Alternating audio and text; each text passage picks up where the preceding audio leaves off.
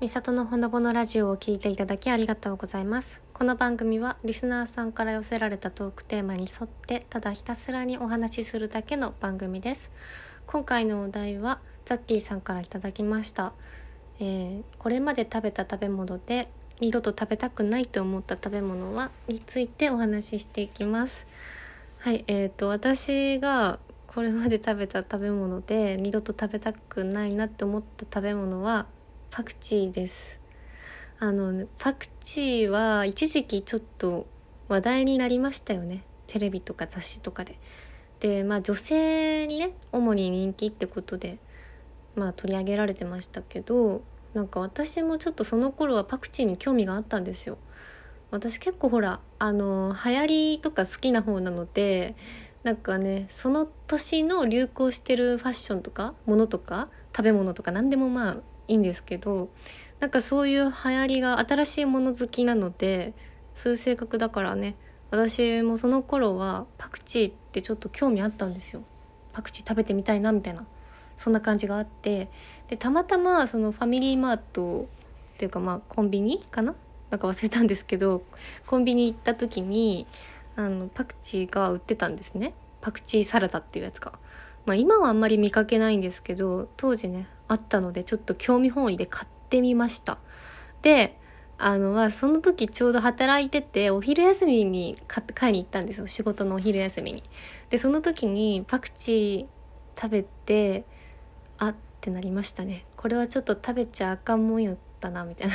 そんな感じ。あちょっとなんかこれあかんなみたいな、うん、一瞬固まりましたね。はい。なんか何とも言い表しにくいんですけど、まあ、よくねカメムシみたいな味がするって言うじゃないですか、まあ、私もねなんかこうカメムシってどんな匂いかよくわかんないからまあ何とも言えないんですけど匂いは臭かったですね。味はほんととにかく臭い。臭いしもう強烈だし匂い結構癖強いしあとなんか口の中がすごいなんかモサモサしたっていうかめっちゃなんかその辺に生えてる雑草を食べてるような感じ？全然とても食べ物とは思えなかったですね。この世のものじゃないのではないかっていうぐらい。